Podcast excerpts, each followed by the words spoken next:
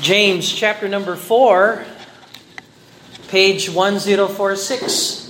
Sa sample Bible, 1046. James chapter 4, we're going to read verses 1 hanggang 5.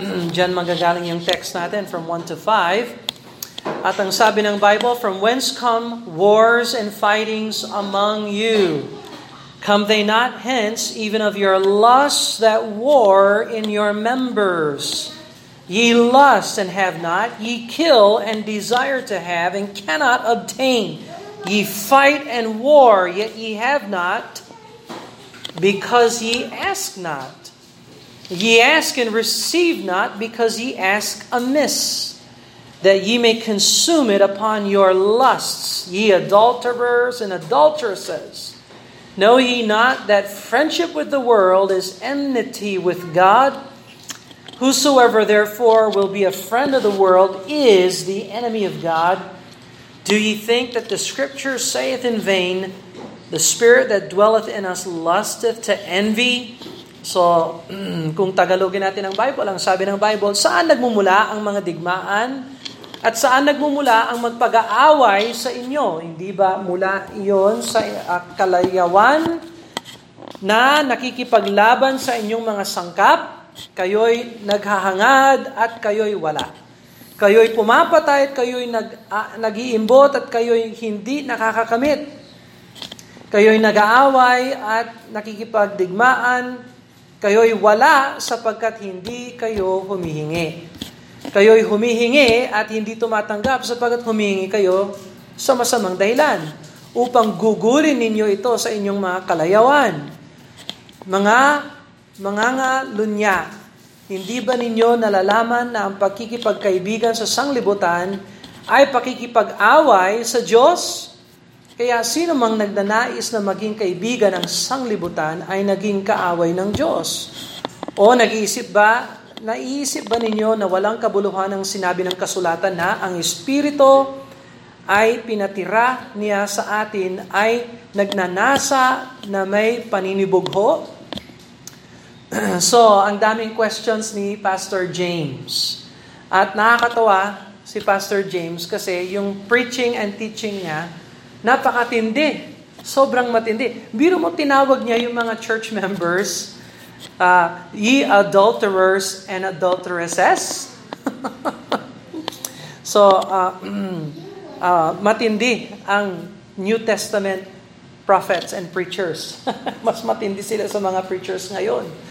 Yung mga preachers ngayon, tinuturuan, wag mong, wag mong tawaging adulterers, adulteresses, yung mga tao, nako, hindi na sila babalik. so, James presents us with more questions. Yan ang talaga yung style ni James. Ang isa sa mga magandang studies, pag nagbasa kayo ng Book of James, uh, kunin ninyo yung lapis ninyo, tapos iguhit ninyo lahat ng mga questions ni James makikita nyo, punong-puno ang epistle niya ng mga question. At yung mga question na yan ay ginagamit niya para mag-isip ang tao. He's using a rhetorical question to uh, stimulate meditation and thinking.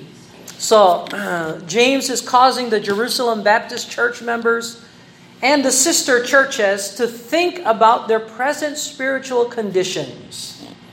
So, uh, uh, kung nakita natin sa chapter 3, yung paksa ng uh, wag, uh, i-control natin yung dila natin, tapos yung wisdom na galing sa itaas, yun ang pag-pray natin na meron tayong wisdom galing sa Diyos. Ngayon, yung pag-uusapan ni James ngayon ay patungkol sa wars and fightings. Wars and fightings. Alam ba ninyo na ang buhay kristyano ay buhay ng pakikibaka? Did you know that the Christian life is a, a life of warfare? We are in a spiritual battle. We are in a spiritual warfare. At ang kalaban natin, natuklasan na natin nung pang mga, ilang pang mga message ago, we are against the world and the flesh and the devil. At tatalakayin na naman ni James yung world, flesh, and devil uli. Pero sa ngayon, yung from, from verse 1 to 5, ang titingnan lang natin ngayon, yung world at saka yung flesh. Tapos susunod naman yung devil mamaya, later, maybe next week. but uh, we're going to be looking at the sin and the problem of worldliness and fleshliness or selfishness. Selfishness. So talagang kalaban, kaaway ng Kristiyano ang makamundo, pagiging makamundo at yung pita ng laman.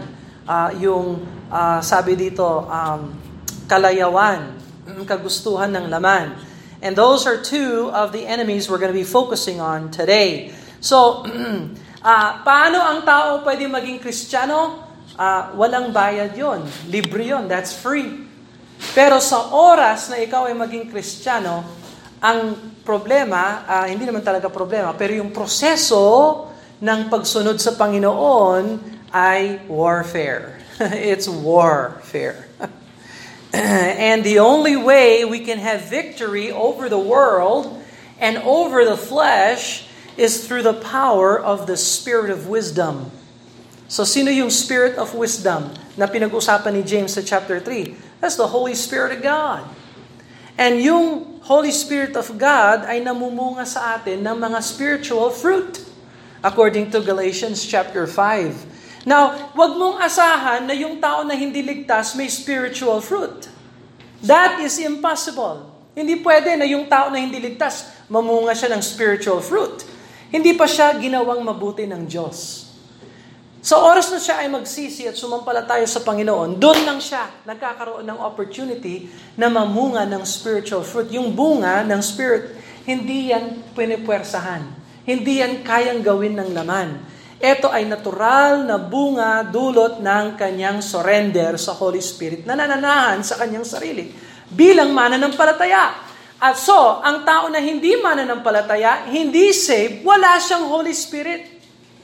Wala siyang capacity, capability na mamunga ng mabubuting gawa. It is impossible. Now, uh, on the other hand, kung ikaw ay Kristiyano at ikaw ay mananampalataya sa Panginoon at saved, born again, you know that you are repented of your sin and you have received the Lord as your Savior, natural na kailangan inaasahan ng tao na siya ay mamumunga ng mabubuting gawa. It is a natural flow the, the Holy Spirit of God lives inside of you and every day, hindi lang every Sunday, every day the Holy Spirit is producing desires that are pleasing to God in your heart. He is working through the Word of God, through the preaching of the Word of God, through prayer, through worship, through singing, through fellowship, through service, uh, through um, uh, evangelism and discipleship the Holy Spirit of God is producing good fruits in the believer. Pero, hindi lang yung Holy Spirit ang nagpo-produce ng fruit. Pati rin pala yung laman, yung old nature natin. Si bilang Kristiyano, hindi ibig sabihin, hindi ka na nakikilaban sa lusts of the flesh, pride of life, uh, huh? Yeah, pride of the eyes, huh? lust of the eyes. so,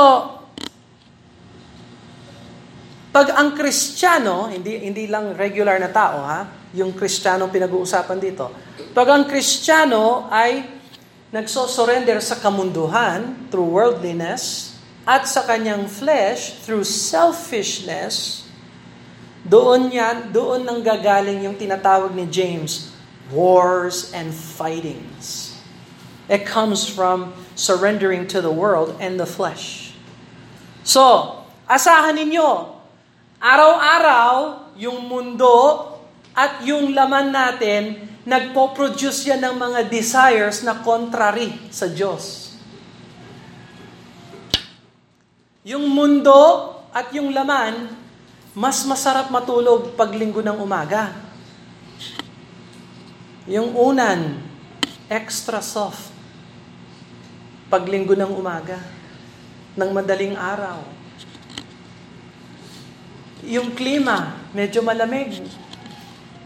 Yung kumot na lang, imbis na maghanda for church.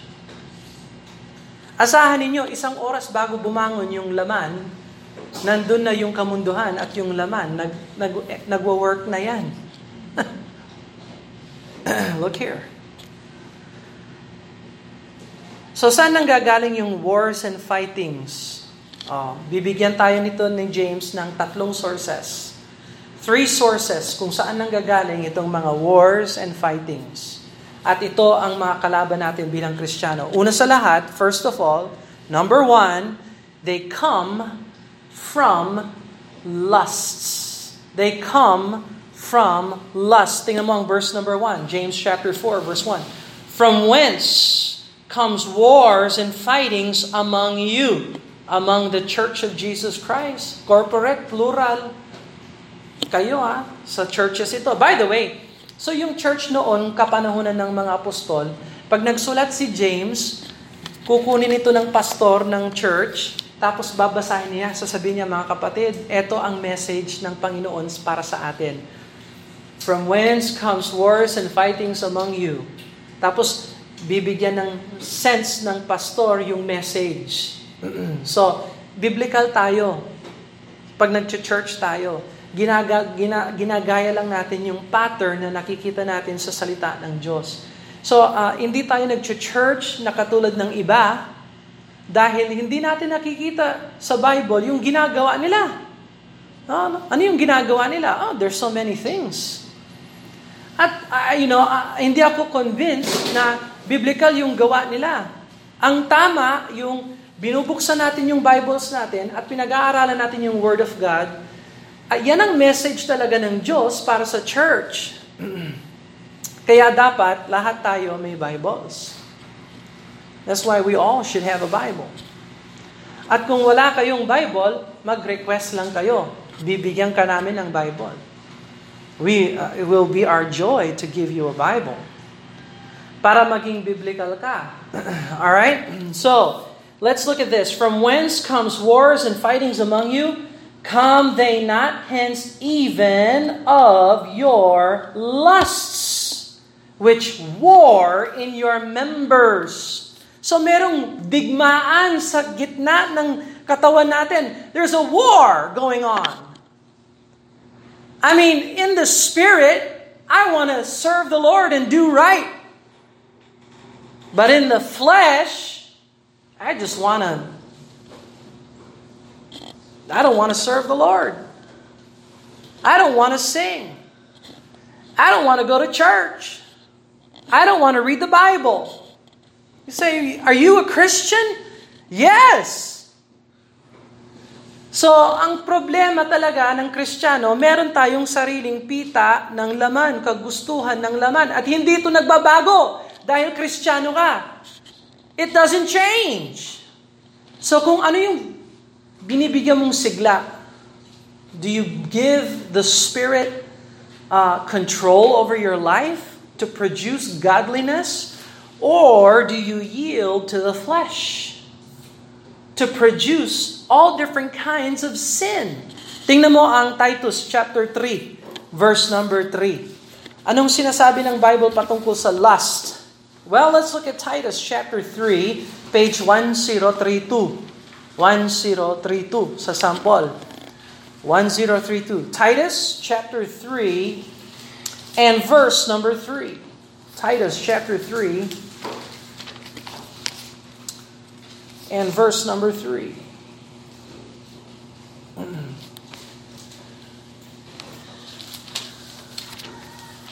Titus chapter 3, verse 3. I'm not there yet. For we ourselves also were sometimes foolish, disobedient, deceived, serving diverse lusts and pleasures, living in malice and envy, hateful and hating one another. Ibig sabihin niya, nakaugalian na natin yon nung pangkapanahonan na hindi tayo saved. Nakasanayan natin yung ugali ng foolishness, disobedient, deceived, serving diverse lust at uh, yung paglilingkod ng iba't ibang uri ng kagustuhan ng kalayawan ng laman.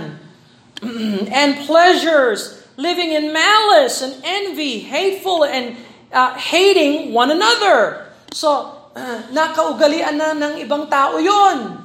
So, tanong, maaasahan mo ba na kaagad mapipigilan ng tao na nakaugalian niya yung mga ka- ka- gumawa ng mali?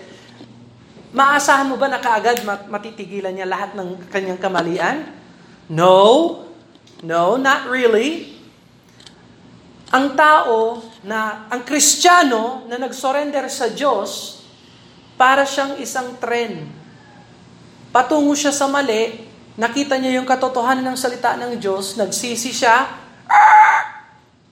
dinag, ginamit niya yung brake, eh yung tren na mabigat, na maraming dala, sa palagay mo, pag brinake ng conductor yung train, nagbe-brake ka agad yung train? No. Nagbe-brake yung train, pero yung train gumaganyan pa rin. Sumusulong pa rin yun. Tapos, nakita ng train, mali pala yung direction niya. Gaganyan siya. Sa palagay mo, madali yon? No. Tapos, ngayon, pupunta na siya sa tama. Eh, uphill pa. sa palagay mo, madali yon? No. Lalo na pag yung buhay niya, nakasanayan yung kamalian. You see? Na may pag-asa ang Kristiyano. Kasi pag nag-surrender ka sa Diyos, sinasabi mo, Lord, i-break ko lang muna itong masamang ginagawa ko. I will hit the brake. I surrender to you, Lord. Oh! Sa ngayon, marami mga Kristiyano, patuloy pa rin sa kanilang kasalanan kamalian. They are saved, they are born again, they're on their way to heaven, but they are not surrendered to God. Puspus pa sila ng selfish lusts. Yung ginagawa nila, yung nakasanayan nila. Bagong taon, lumang ugali. You see? Uh, Romans chapter 7 verse 23. Romans chapter 7, verse 23. Page 973. Page 973 sa Sample Bible. Romans chapter 7, verse 23. Romans chapter 7, verse 23. But I see another law in my members, sabi ni Paul. Meron akong namamasdan na batas, iba namang batas, hindi ito ang batas ng Diyos. Hindi ito batas ni Kristo. Ito ay batas, isa na namang batas na nasa loob ng aking katawan. In my members. Warring! O, yun ang war. Nakikibaka, nakikipag-away against the law of my mind. Yan yung batas ng Diyos. Yan yung godly law. Alam ko sa isip ko kung ano yung tama. O, kristyano lang nakakaalam nun. Hindi kaya ng unsaved na meron siyang isip na tama. Mm, sound mind comes from salvation lang. He has not given us the spirit of fear, but the spirit uh, uh, of love, power, and sound mind. O, so meron siyang law of my mind, yan yung tuwid-matuwid na law. Pero meron siyang isa pang law. Ano yung law na yon? Law of lust. Law of selfishness. Kaya talagang ang Kristiyano ay kakaiba sa lahat. Nasa kanya ang batas ng Diyos, nandun din yung batas ng kalayawan. And bringing me into captivity to the law of sin which is in my members. So, pati pala si Apostol Paul, nararanasan niya yung nararanasan natin bilang Kristiyano. Meron tayong spirit na gustong gumawa ng tama, meron din tayong laman na gustong gumawa ng mali. So, ang Kristiyano ba capable na gumawa ng kasalanan? Yes. meron bang kasalanan na hindi pwedeng gawin ng Kristiyano? No, according to the scriptures. Hmm? Sabi ng iba, hindi ka saved. Paano mo magagawa yung kasalanan na yan? Kasuklam-suklam yung kasalanan na yan. Hindi ka saved. Oh, that's not biblical. Ang biblical, kung magagawa ni Adan ang kasalanan, magagawa mo rin yon. Walang kasalanan sa Bible na exempt ang Kristiyano. Paano naman yung sin unto death, Brother Bill? Oh, ibang paksa yon. Next time na magturo ako ng Matthew, pag-aralan natin yung sin unto death. Pero iba yon. uh, hindi pwedeng magampanan yan ng New Testament born-again believer. Now, meron namang sin unto death na pwedeng mag- magampanan ng, ng born-again believer. Suicide. Suicide, sin unto death yon. O, nagkasala ka, mamatay ka dahil doon. Ano yon Suicide. Hmm. Kaya ba na mag-suicide yung mga Kristiyano? Yes. Huh? Ibig sabihin, pwedeng mag-suicide ang Kristiyano? Yes! Walang kasalanan exempt ang Kristiyano. Kaya dapat ingatan nyo yung spirit ninyo. Kasi pwede kayong mahulog sa kung ano-anong klaseng mga sins na nakalista sa Bible Possible yan sa Kristiyano. Alright, uh, let's see. 1 Peter chapter 2, pero may war, ha? May, may pakikipagdigmaan sa puso ng Kristiyano. Either spirit unto life or flesh, yung flesh na nagpo-produce ng napakaraming kamalian. 1 Peter chapter 2, page 1049 sa sample. 1049. 1 Peter chapter 2, and verse number 11. 1 Peter chapter 2 verse number 11. 1 Peter chapter 2 verse 11. Dearly beloved, I beseech you as strangers and pilgrims abstain from fleshly lusts which war, ayun ang war, against uh, your souls, against the soul. Hmm? So yung fleshly lust, yung pita ng laman, yung kagustuhan ng, ng laman, yung kalayawan, ay nakikipagdigmaan sa loob ng puso ng Kristiyano. It is warring against your souls. so, saan nanggagaling yung pakikipagdigmaan? Yung pag-aaway, pakikipagdigmaan, nanggagaling ito unang-una sa lahat sa lusts. Oh. Sino ang may lusts sa Bible? Lahat ng tao may lusts. Lahat ng tao may lusts. So, balik tayo sa James chapter 4. James chapter 4, verse number 1. From whence comes wars and fightings among you? Come they not hence even of your lusts that war in your members? Kumusta yung laban ninyo? Tandaan nyo, pag nakakita kayo ng Kristiyano, nak- nakatingin kayo sa isang tao na nakikipagdigmaan. Are you in victory against your lust? Or are you surrendering to your lust? How is your warfare? Isa sa mga dahilan kung bakit dapat nag-church ang mga Kristiyano ay para ma-remind tayo, ayaw nga pala, no? May, may warfare pala tayo. Hmm? Ang sigasig ng bansa natin nung kapanahonan ng COVID.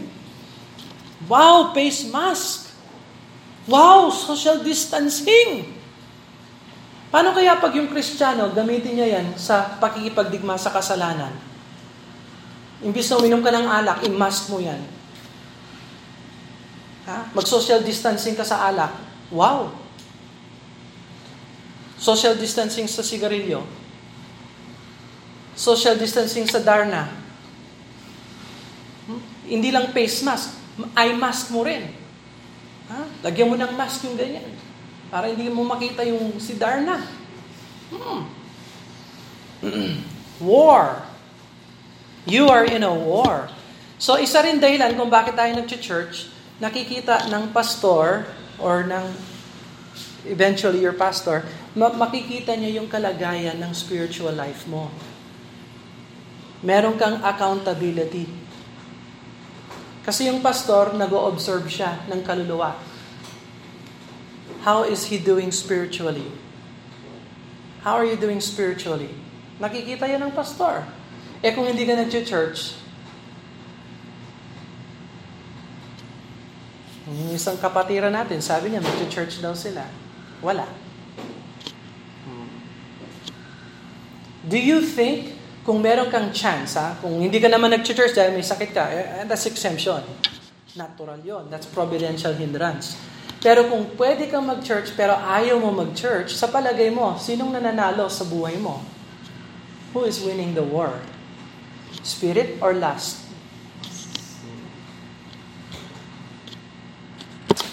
Number two, saan nang gagaling yung mga wars? Tingnan mo ang verse number two. James chapter 4, verse number 2.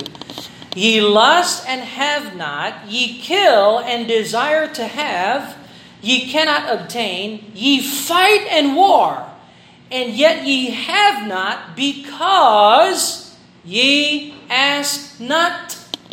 So pangalawang dahilan kung bakit merong selfishness and worldliness sa buhay mo, eh meron kang lack of prayer. Lack of prayer. You know, you ask not. So yung lust, tapos lack of prayer. Uh, linagay ko na lang sa L para easy to remember. Verse number 3. Ye ask and receive not because ye ask amiss. O di hindi lang hindi ka lang hindi nagpe-pray, pag nag-pray ka, mali naman yung prayer mo. That ye may consume it upon your lust. So, ito yung prayer na nagsasabi, Lord, bigay mo na sa akin yung loto. Bigay mo sa akin, pag-pray mo ako para yung loto, matamaan ko yung loto. Naku, kasi, tagal ko nang tinataya ito eh. Hmm. Mm-hmm. That is praying according to lust. Hindi yan ho sasagutin ng Diyos. Alam mong sasagot dyan? Yung demonyo. Para pag nanalo ka, yung pera, kakainin ng pera yung buhay mo. Hmm? so, lack of prayer, ye, ye have not because ye ask not. Uh, tingnan mo ang uh, page 825. Page 825 sa Sample Bible. Tingnan mo ang Matthew chapter 7. Matthew chapter 7 and verse number 7. Matthew chapter 7, verse number 7. Tingnan natin yung kapatid ni James, yung kalahating kapatid ni James si Jesus Christ kung ano yung tinuro niya patungkol sa prayer at saka lust. Matthew chapter 7, verse number 7. Ask, and it shall be given you. Seek, and ye shall find. Knock, and it shall be opened unto you.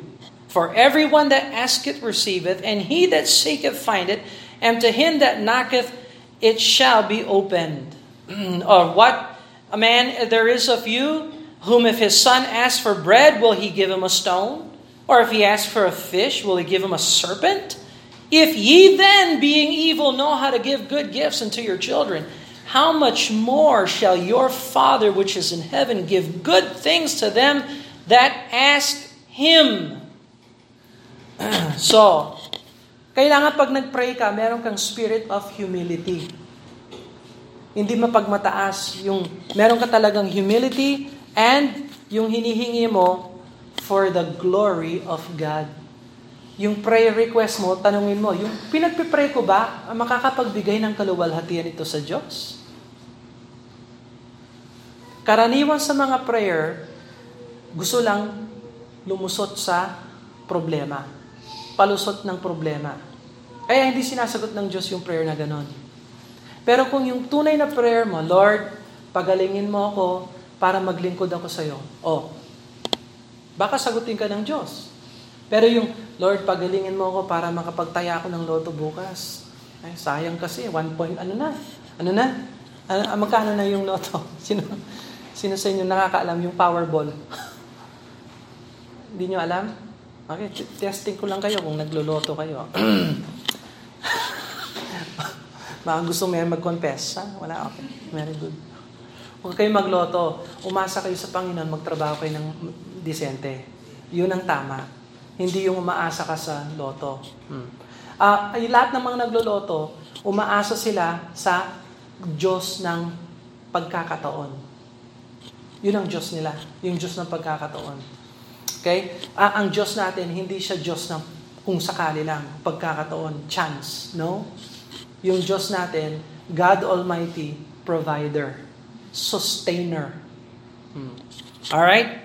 so anyway, uh, so so hindi ka nagpe-pray. Tapos pag nag-pray ka, hindi naman mali naman yung pinagpe-pray mo, eh talagang hindi ka sasagutin ng Diyos. 1 John 5:14. Tingnan mo ang 1 John chapter 5 verse 14. So examine your prayer request.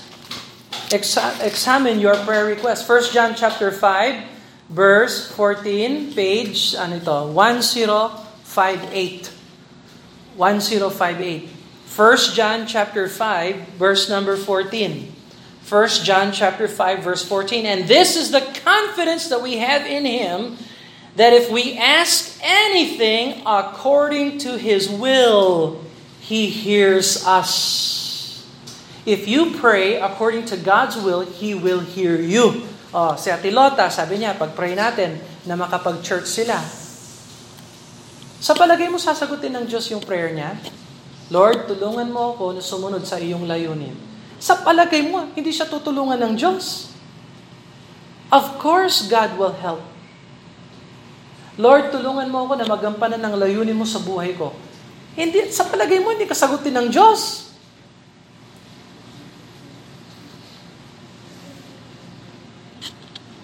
Ang problema, yung rine-request natin, hindi sumasang-ayon sa will ng Panginoon.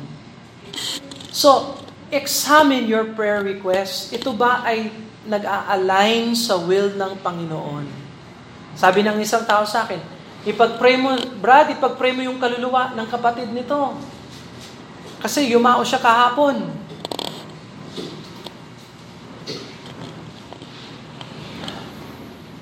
Ang kaluluwa ng tao pagkatapos mamatay ay hatol ayon sa ah, Hebrews chapter 9. Pag hinatulan na siya ng Diyos, pwede bang palitan ng prayer ko yung hatol ng Diyos? Hmm? Pwede ba yon? Lord, alam ko hinatol mo siya sa impyerno. Pero Lord, alang-alang sa akin, ilabas mo siya doon at ilagay mo siya sa langit. Hmm. Sa palagay mo, successful prayer yan o mali? Mali ay hindi natin pinagpe-pray yung kaluluwa ng departed. Kasi pag na-depart ka na sa mundong ito, haharap ka talaga sa isang Diyos. At ang Diyos ang banal. Hindi ko, sina, hindi ko sinasabi na alam ko kung saan talaga pupunta yung kaluluwa ng departed. I don't know their heart. Hindi ako heart reader. Ang alam ko lang yung sinasabi ng salita ng Diyos. Ang tao na tumanggap kay Yeso Kristo ay ligtas. Ang tao na hindi tumanggap sa Panginoon, hindi ligtas. Ang tao na hindi nagsisi, hindi ligtas. Ang tao na nagsisi ay ligtas. Yun lang ang alam ko sa salita ng Diyos. Hindi ko hindi ako pwede mag-judge sa, sa, sa tingin ko. Yan sa tingin ko, tansya ko. Ligtas 'yon.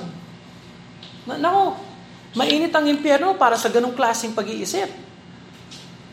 I don't know that. At lalo na pag yumao na ang tao, haharap na siya sa Diyos, anong magagawa ng prayers ng kahit sino sa atin? Kaya mali talaga yung Catholic Church na nagsasabi, magbigay kayo ng pera sa misa, imimisa namin, lalabas natin yan sa purgatorio. That is not biblical. That is not in the scriptures. And that you cannot pray in the will of God. At hindi ka talaga sagutin ng Diyos. Hindi ka sa will of God. So, diyan pala nanggagaling yung mga wars. Sa lust, sa lack of prayer, to consume it upon your own lust, for your own pleasure. Hmm. Matuto tayo bilang Kristiyano na wag itutok natin yung request sa pleasure. Itutok natin yung request sa glory ng Panginoon. Anong makakapagbigay glory sa Panginoon sa situation na ito? Alright, and number three, meron pang last yung source ng wars and fightings. Uh, James chapter 4, verse number 4. James chapter 4, verse number 4. Ye adulterers and adulteresses. I, I just love Bible preachers. Biro mo, kausap niya yung Jerusalem Baptist Church. Tinawag niya sila adulterers and adulteresses. Ibang klase talaga yung biblical preacher. Kaya masanay na kayo sa hard preaching.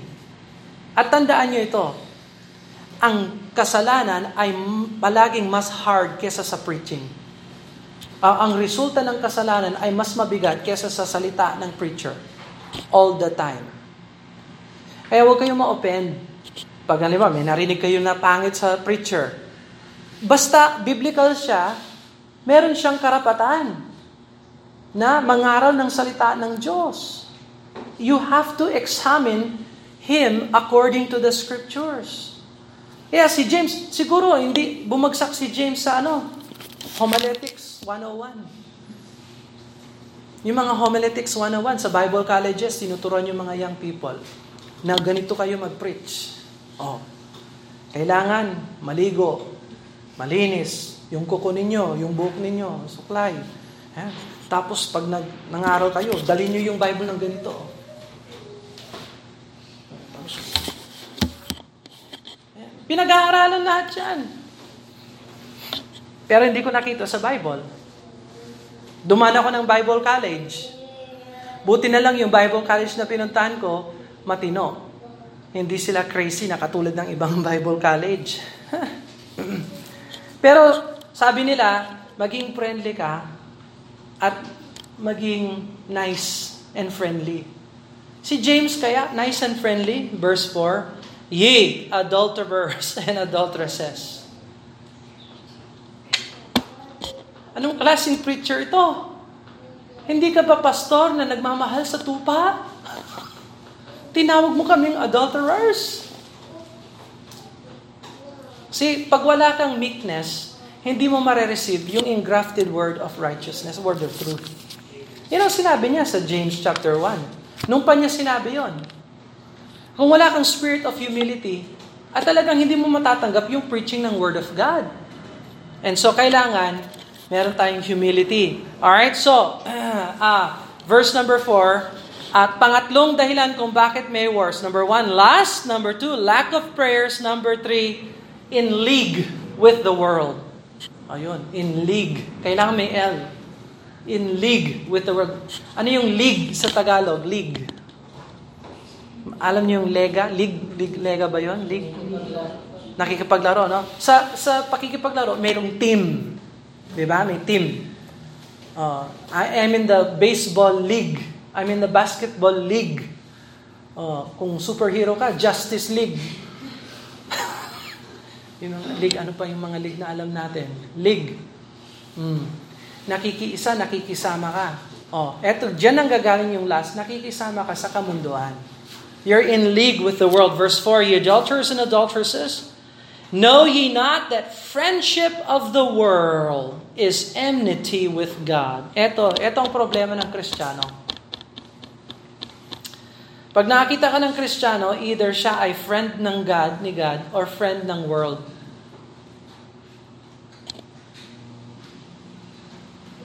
Hindi ito para sa unsaved. Ito ay para sa saved. Yung unsaved talagang in league with the world yon. Yung unsaved, yan yung talagang umaawit. We are the world. Yan talaga totoo. You are the world. You are the children of the world. Pero sa Kristiyano, may choice ka. Ikaw ba ay magiging friend ng world na ito, na Antikristo? At sasama ka rin sa daloy ng mundong ito? By the way, yung mundo natin, papunta na sa globalism. Ano yun, Brother Bill? Ayun. Isosurrender yung sovereignty ng bansa natin, ilalagay yan sa kamay ng isang tao, ng Antikristo. Papunta na ho tayo doon. Anyway. so, pag Kristiyano ka, you have a choice. You can be a friend of the world or a friend of God. So, pag friend of the world ka, enmity with God ka. Ano yon? Enmity. Deep hatred between two people. Hostile. Hostility. Enmity. Hindi lang yung nakahiwalay ka. Ang enmity, nakahiwalay ka na pero nagtatapon ka pa ng basura. You hate the other person. Pwede ba mangyari sa Kristiyano ito? Na ayaw niya sa Diyos, ayaw niya sa prayer, ayaw niya sa Bible, ayaw niya sa pag-church. Pwede ba mangyari yan sa mga Kristiyano? Yes! This is for the Christian. This is, hello, James is talking to Jerusalem Baptist Church. Yan ang kinakausap ni James. Huwag niyong sabihin, isipin, yung audience niya, unsaved. Hindi, yung audience niya, church. so this is the church. Hmm, meron ba kayong mga kilala na Kristiyano? Friend in league with the world? Bisitahin nyo lang yung Facebook page. Bisitahin mo lang yung mga social media. Makikita mo, in league with the world. Hmm? Whosoever therefore will be a friend of the world is the enemy of God. So yung mundo natin, kumikilos yan, nagpo-produce yan ng mga desires na hindi kaaya-aya sa Diyos, tapos ikaw, sasama ka doon. That, that is worldliness. Hmm. Nagiging enemy of God ka. 1 John chapter 2. 1 John chapter 2 verse 15. 1 John chapter 2. Uh, 1055 sa sample Bible. 1055. 1 John chapter 2 verse 15. 1 John chapter 2 verse 15. Love not the world. Sinong kinakausap ni Pastor John? Pastor ba siya? Sabi ng chap ng 2 John tsaka 3 John, John the elder. Ano yung elder? Bishop, elder, overseer, pastor. Magkaparehas yung mga terms na yon. James, John, in 1 John, was a pastor. O sino kinakausap niya? Sino yung pinag- sinasabi niya? Love not the world. Sino yon? Yung believer yon. hindi pwedeng hindi pwede yung verse na yan sa unbeliever. Paano mo sasabihin sa unbeliever, wag mong mahalin ang, ang kamunduhan?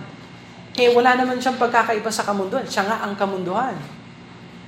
Pero yung Kristiyano na natuklasan niya yung liwanag ng Panginoong Kristo at nagsisi at sumampalataya kay Kristo, Iba na ang kanyang buhay, iba ang kanyang music, iba ang kanyang pananamit, iba ang kanyang iba ang kanyang kalagayan. Yung status niya nagpumalit. Kaya inutusan siya, Love not the world, neither the things that are in the world. If any man love the world, the love of the Father is not in him. So pag pinuno mo yung puso mo ng kamunduhan, wala nang space para sa Diyos. Kaya nagagawa ng iba talaga na wag mag-church, na hindi mag-church. Pero nagagawa nila mag-party. Hello? Right? Am I right? I mean, am I right? Yeah, I think I'm right. Hindi mo magawa mag-church pero magawa mo magtrabaho. Hindi mo magawa mag-church pero kaya mong mag-party. Hindi, alam mo, bilang Kristiyano, kaya mong gawin yung gusto mong gawin. Ang pangit lang, ayaw mong gumawa ng tama. Gusto mo yung gumawa ng worldliness. And that's sin. That's wrong. Kaya wag mong asahan. Nasagutin ka ng Diyos, bigyan ka ng tulong ng Diyos. Binabaliwala mo ang Panginoon, eh talagang ibabaliwala ka ng Diyos. you become the enemy of God. Kapag interesado ka sa mga bagay na tutol sa Diyos, hmm? You are an enemy of God. You are. Present tense, you are. Currently. Present condition yan. You are. Hmm. Balik tayo sa James chapter 4, verse number 5. Do ye think that the scripture saith in vain, the spirit that dwelleth in us lusteth to envy?